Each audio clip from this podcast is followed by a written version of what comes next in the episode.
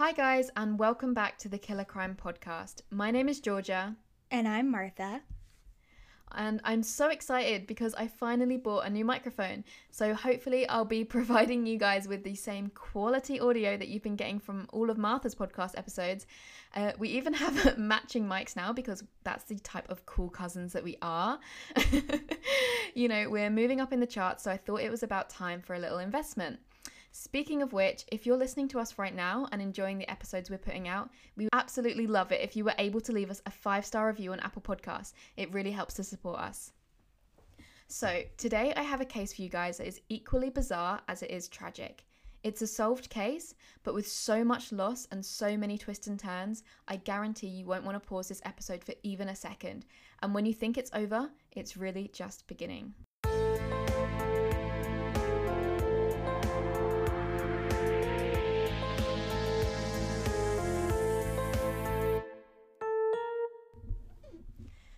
Okay, let's set the scene. It's 1985 at a house in rural Essex called White House Farm. For our listeners outside of the UK, Essex is a county which is just to the right of London and actually only about an hour away from where I live. So, this house is a big old farmhouse owned by the Bamber family. In this family is Neville and June, who are married and in their 60s, their daughter Sheila Caffell, who is 28, and her twin boys Nicholas and Daniel, who are aged just six. Neville and June also have a son, Jeremy, who's 24 and works at his parents' farm but lives about three miles away in Goldhanger. June and Neville had adopted both children as very young babies, so they all grew up together as quite a secure family unit. They're quite a well off family and are just living this idyllic life in the English countryside. The area has really low crime rates and it's just one of those places where nothing ever really seems to happen. But in the middle of the night on the 7th of August 1985, the police receive a phone call from Jeremy Bamber. He's told them that he'd received a phone call from his dad to say that his sister Sheila had gone berserk with a gun. Apparently, in the middle of the call, the line went dead. So, the police rushed to White House Farm, and obviously, because of the reports of gunshots, they waited outside for a little bit. After a few minutes, Jeremy Bamber turned up, and the police started asking him some basic questions. Jeremy said that he really didn't have much of a clue what was going on and that he'd left the farm after work the previous evening. The police officers decided to not enter until armed backup arrived. They'd been told that there was a siege situation and they asked Jeremy to sketch a plan of the house for the firearms team. At 7:35 a.m., the armed officers entered this 18th century farmhouse and they came across a scene of utter devastation. 5 members of the family were dead, June, Neville, Sheila, and even the twin boys, Nicholas and Daniel. They had all been shot dead, and blood was everywhere. Neville had been badly beaten and shot eight times, including four times in the head. June had been shot seven times, including once between her eyes at a point blank range. Blood was smeared all over the carpets, suggesting that she had tried to drag herself away from her killer. The twin boys had been killed in bed whilst they slept, and Daniel even still had his thumb in his mouth. Now, what's bizarre is that Sheila's dead body was found holding a semi automatic rifle as well as a Bible. At this point in time, Jeremy was still waiting outside the house, but the police had warned him to expect the worst. Their priority at that point in time was his welfare, as they had to inform him what had happened in the house. When they told him, he broke down and cried and was just in a state of absolute traumatic shock. He had lost his entire family at the age of just 24. Police concluded that Sheila, who had suffered from schizophrenia and only recently been released from hospital and was a farmer's daughter, so she knew how to fire a gun, had committed a murder suicide. Jeremy had been shooting rabbits and had left his rifle fully loaded on the kitchen table. Everything about the setup led to the perfect conclusion that Sheila had had some kind of mental episode and killed her family before killing herself. Her history of mental illness and her diagnosis as a paranoid schizophrenic had led to such a tragic end for her children and her parents. Not long after the bodies were discovered by the police, the detective on the case arrived and was told of the murder suicide that had occurred. His job was to prepare the report for the coroner, then the decision was made to remove and destroy evidence from the house. They did a big old clean out of the house, removing pretty much everything, including the carpets, which were burned in the grounds of the farm. Jeremy agreed to it in order to remove painful memories. In their eyes, it was an open and shut case, and there was nothing more to be done. All the newspapers in the country had an absolute field day with this story. Sheila's ex husband and the father of the twins, Colin Caffell, said the media gripped onto the story because it had all the elements of a glossy soap opera. The Bamber family were very well respected members of the local community. Neville and June were well known, he was a farmer and a local magistrate, and she was very religious and devoted to her church. However, their children had a very different reputation. Both were adopted when they were young, but Sheila had embarked on a career in modelling, and Jeremy had a very lively social life and enjoyed being out in the town. He was described as a bit of a ladies' man. The main issue in the family is that both children wanted more freedom than their mother would allow. Despite their conclusion, police wanted to find a motive behind the crime. They wanted to know what pushed Sheila into killing her family. So, Jeremy was taken home to piece together the events that led up to the murders. The day before, Jeremy and his dad had been working on the farm, while June took Sheila and the twins into the local village. When they got home in the evening, Jeremy said that Sheila brought up the fact that she was struggling and felt that she could no longer care for her children. She had split from her husband and was visiting her parents, but because of her mental health issues, she believed that her sons were the spawn of the devil. After a heated discussion, Jeremy left at 9:30 p.m. and then 6 hours later, he received the fateful phone call from his dad. So, in the media, Sheila was portrayed as this violent drug addict, seriously mentally ill, and just a vicious killer. It's the last thing you'd expect from an ex model from a wealthy family, and that's exactly why the public found the case so compelling. All of the information being spread about Sheila in the newspapers was provided by people who lived in the village, who her ex husband said didn't even know her. They just couldn't wait to get in front of a TV camera or a reporter's microphone for their five minutes of fame. So, on the surface, that was the end of the case, just a tragic incident that no one could possibly do anything to remedy. But, as you've probably guessed by now, the story doesn't end there. Days after the murders, Jeremy's cousins decided to inspect the farmhouse. They wanted to record the inventory left in the house with their solicitor, but they also had their own suspicions, so wanted to do a little bit of digging. What they found was actually a vital piece of evidence that the police had missed in their original search. And this was a silencer, you know, one of those little attachments that you can pop onto the end of a gun to make the shots much quieter. The cousins found the silencer in the gun cupboard and realized that it fit perfectly to the .22 caliber rifle that had been used in the murders. When one of the cousins, Anne, got it out of the box, there was either red paint or blood on it, as well as a single grey hair. They thought this was a bit strange, so they snuck it out of the house without Jeremy noticing. They then sent it for forensic examination, but they thought it might just be, you know, rabbit blood and rabbit hair, so they didn't really get their hopes up too much. The gun was Jeremy's, and he worked on the farm and shot rabbits, so it wouldn't have been too strange for rabbit blood and rabbit hair to be on it. The next day, the cousins found even more strange evidence, though a large scratch on the kitchen mantel. Now, this mantel was a really big wooden structure that sort of sat above their oven and it was painted bright red, and so the scratch was really quite hard to miss. The cousins thought that it could have been from where the murderer fought with one of the victims while holding the gun. So the gun like came into contact with the mantle during a scuffle and that's what took the paint off in that way. Anyways, a few days later, the forensic results came back and they showed that the blood on the silencer was human blood, but the blood on the rifle was not. This meant that because traces of human blood were found, the device can't have solely been used just for killing rabbits. The blood inside the silencer was confirmed as Sheila Caffell's. If her blood was on the silencer, it would have had to have been on the rifle at the time when the shootings took place, if she'd have committed the shootings herself. So whoever did it must have removed the silencer, put it back into the box, and then into the cupboard. The expert said that the gun would have been too long for Sheila to have been able to shoot herself with, with the silencer on. There were also absolutely no traces of any gun oil found on her nightdress, so doubts started to be cast that she was truly the killer. At the family's funeral, people began to grow suspicious of Jeremy, Sheila's brother and the son of June and Neville.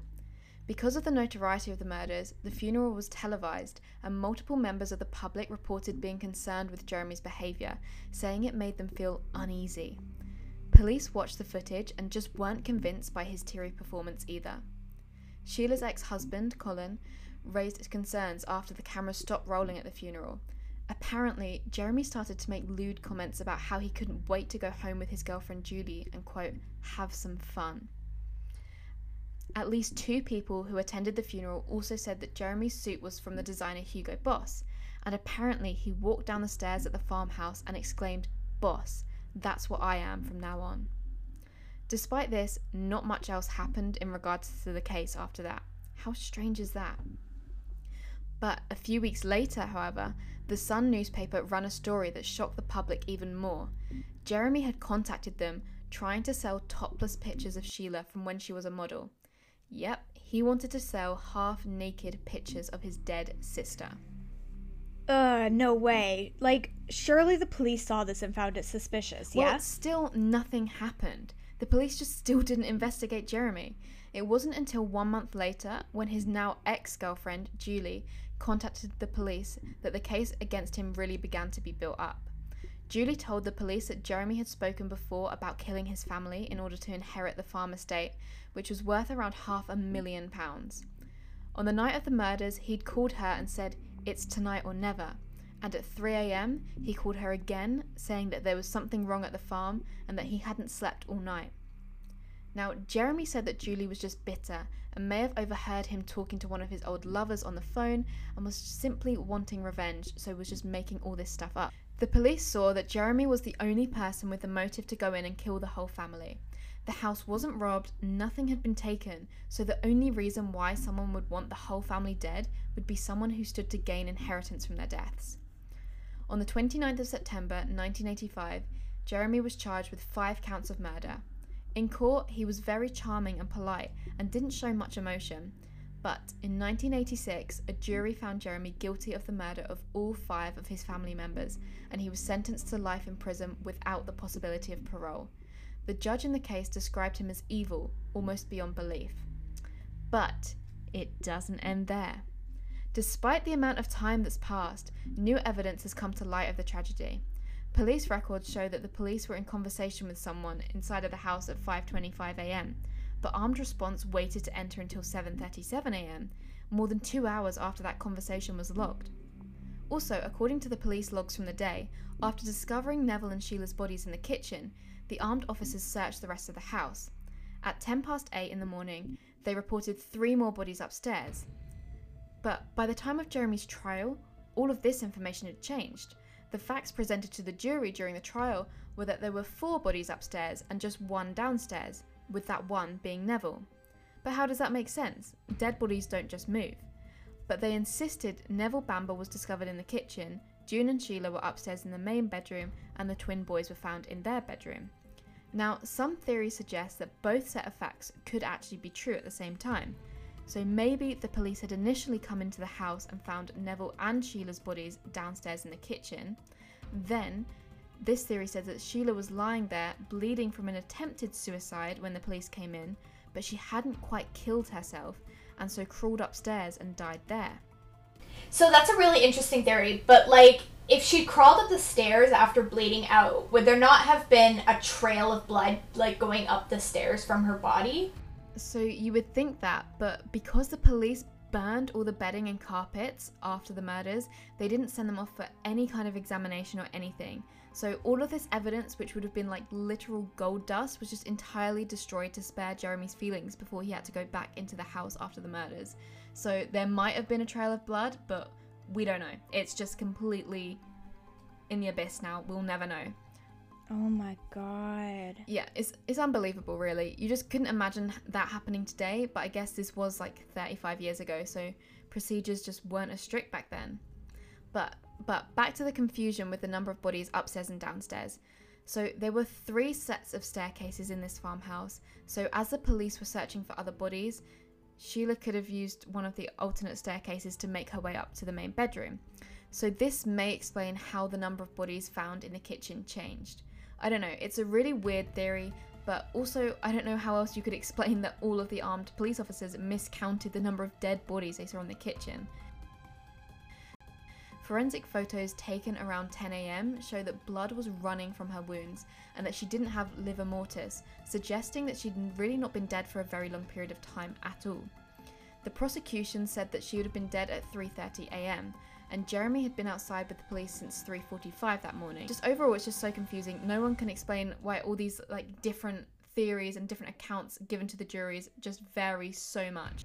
Then, looking at more documents, you see that the silencer the cousins had found in the cupboard had also been found at a different time to that, which was originally stated. So, bear in mind that this incident happened on the 7th of August. The first date that the silencer was logged in the police system was on the 11th of September, and that log said that it had been found in the gun cupboard. But then another statement said a silencer was found on the 10th of August. So, how and why did another silencer appear? Were two silencers even found, or were they talking about the same one? Only one was ever discussed at Jeremy's trial, and no one can say with absolute certainty what any of these details mean. But what we do know for sure is that Jeremy's trial can't have been entirely fair if all of this information was omitted. Records revealed that officers even searched the gun cupboards after the murders and hadn't found a silencer. Like, I saw the documents where the officers had signed saying, Yes, we've checked this, we've checked this, and that included the gun cupboard.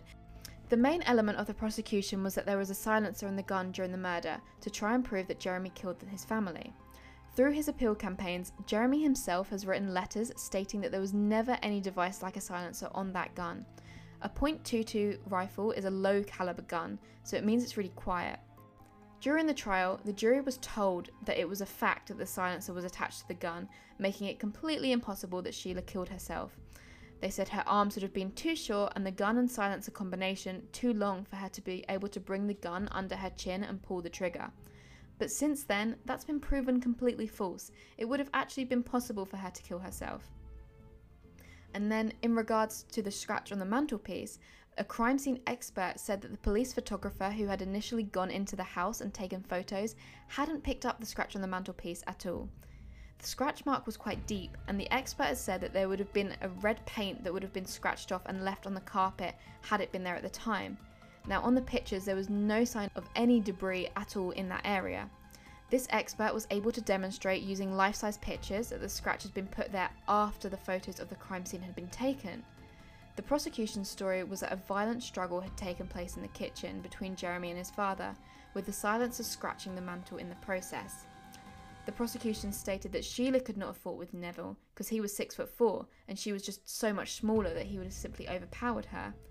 But Neville was sat down when he died, so she could have just easily shot him without having to overpower him at all. Also, the jury was told that the blood in the silencer was a mix of Sheila's and an animal's. Again, just to reiterate here, their version of events is that the silencer had been placed on the end of the gun to complete the killings and then taken off by the murderer and put back in the gun cupboard. So the prosecution's argument was that there was no way Sheila could have got her own blood onto the silencer by like shooting herself and then tidying it away afterwards. Anyway, they argued that forensic tests showed that Sheila's blood contained the enzyme AK1. But actually, those results just weren't true. The forensic results had actually come back inconclusive, and there was no scientific evidence that the silencer was used at all. The enzyme AK1 can in fact be found in dozens of animals, including rabbits, and this just wasn't mentioned at all in the trial. The day before the killings, Sheila had been arguing with her parents, who had been trying to reason with her and suggested that she received extra help with her twin boys. Her psychiatrist even said that hinting Sheila wasn't an adequate mother would have flipped her mood completely towards a psychotic episode. He believed that her mental state could have easily driven her to snap if faced with losing her children. Another crucial part of Jeremy's conviction was a statement from his ex girlfriend, Julie, who said that he had hired a hitman to carry out the killings. But the man in question had a completely solid alibi. Julie also later admitted that she'd tried to smother Jeremy with a pillow after they broke up. Additionally, it took her an entire month after the murders for her to go to the police with her story. She said that the whole time she'd been in a state of anguish and distress, but it just appears that she'd been living her completely normal everyday life just after the shootings, right up until she went to the police station. So, had Julie been questioned earlier on and denied knowing anything, but then changed her story? Nope. Because the police initially just saw it as a completely like open and shut case of murder suicide, they felt they had no need to question Judy to begin with because they just thought it was all Sheila's doing, so no worry there. So, Jeremy's account of the night has never changed. He said that his dad had also phoned the police on the night of the murders, but that was never revealed at trial. Recently, a document has been released which shows a phone call from Neville Bamber to the police at 3:26 a.m. and the notes taken by the call handler literally quotes daughter gone berserk and got hold of one of my guns. The other police log, 10 minutes later, recorded the source of Jeremy's call as being directly from his home in Goldhanger, which was 3 miles away. Now, what really, really irritates me about this case is that thousands of documents relating to it have been placed under what they call public interest immunity, which means they're never to be released by the police. Many other important documents have just been completely destroyed as well. I mean, I would understand if Jeremy had died or whatever, but this man is still in prison to this day. How can it be legal to destroy evidence from a case? Who could that ever possibly benefit? It makes me so angry. Anyways, shortly after the trial, the Bamber's extended family inherited their estate, and the cousins that reportedly found the silencer moved into White House Farm. Now, I don't know about you, Martha, but like if you were in prison for killing your whole family, the last place on earth I would want to move to as your cousin would be the house where my relatives were murdered. Yeah, exactly. I wouldn't move into your place if it was the other way around either. Exactly, it's just all very, very odd in my opinion.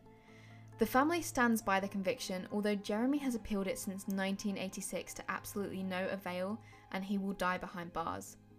But the detective from the case has stated, I am absolutely convinced, unequivocally, that we have the right man behind bars. So, yeah, that was the case of the White House Farm murders. What do you guys think? If I'm honest, I was so shocked when I was researching this case. I'd heard of the story before, but like only up until the point of Jeremy's sentencing. All this time, I just thought that that was where the story ended, but these recent developments on the end have truly shocked me to my core. Like, Jeremy has now been in prison for what? 34 years? Don't get me wrong, I'm not saying he's like definitely innocent, but also if he is, wow. Like, imagine having your entire family die and then having to serve 34 years for a crime that you didn't even commit. Anyways, thank you so much for joining us, and we hope you enjoyed today's case. And remember to let us know your thoughts. We're always active on our Instagram, TikTok, and we're also starting to build up our Facebook group, and we'd love to hear your comments on this case. But remember to be loud, be fierce, and don't talk to killers. Bye, guys. Bye, guys.